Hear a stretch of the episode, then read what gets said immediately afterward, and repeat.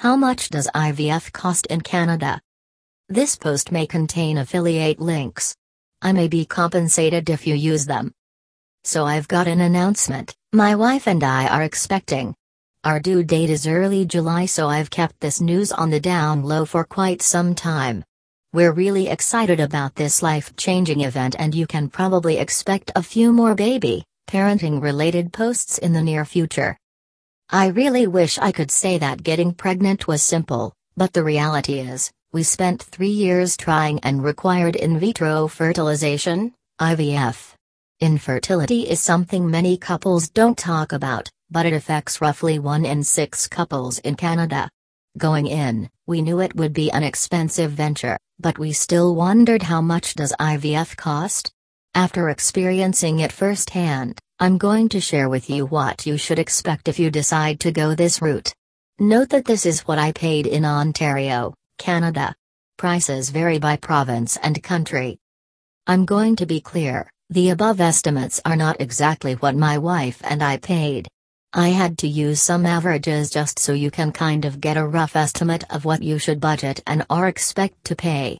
You may end up spending less or you may end up spending more. But a good number to budget is $20,000-$25,000. Mind you, I'm quite conservative, so this might be a bit high. I'm not 100% sure of this, but I also believe that not every fertility clinic charges the same amount. Prices should be similar, but they can definitely vary. I should also note that the cost of drugs will vary. Sure, a lot of them you will need to use, but dosages and the types of drugs you require will depend on the individual person. Not all employer drug plans will cover the cost of infertility drugs. If you're lucky like we were, you'll get some of your drugs covered, but don't bank on it. The medical procedures can be written off as medical expenses, but not all your drugs. I recommend keeping all your receipts and keeping a detailed log so you can give it to your accountant come tax time. What to expect when getting help? The general rule when you need to seek help with getting pregnant is to wait 12 months after trying, if you're under the age of 35, and 6 months if you're over the age of 35. However, Speak to your family doctor as they may suggest you to come back before 12 months since it takes a couple months to get that specialist appointment.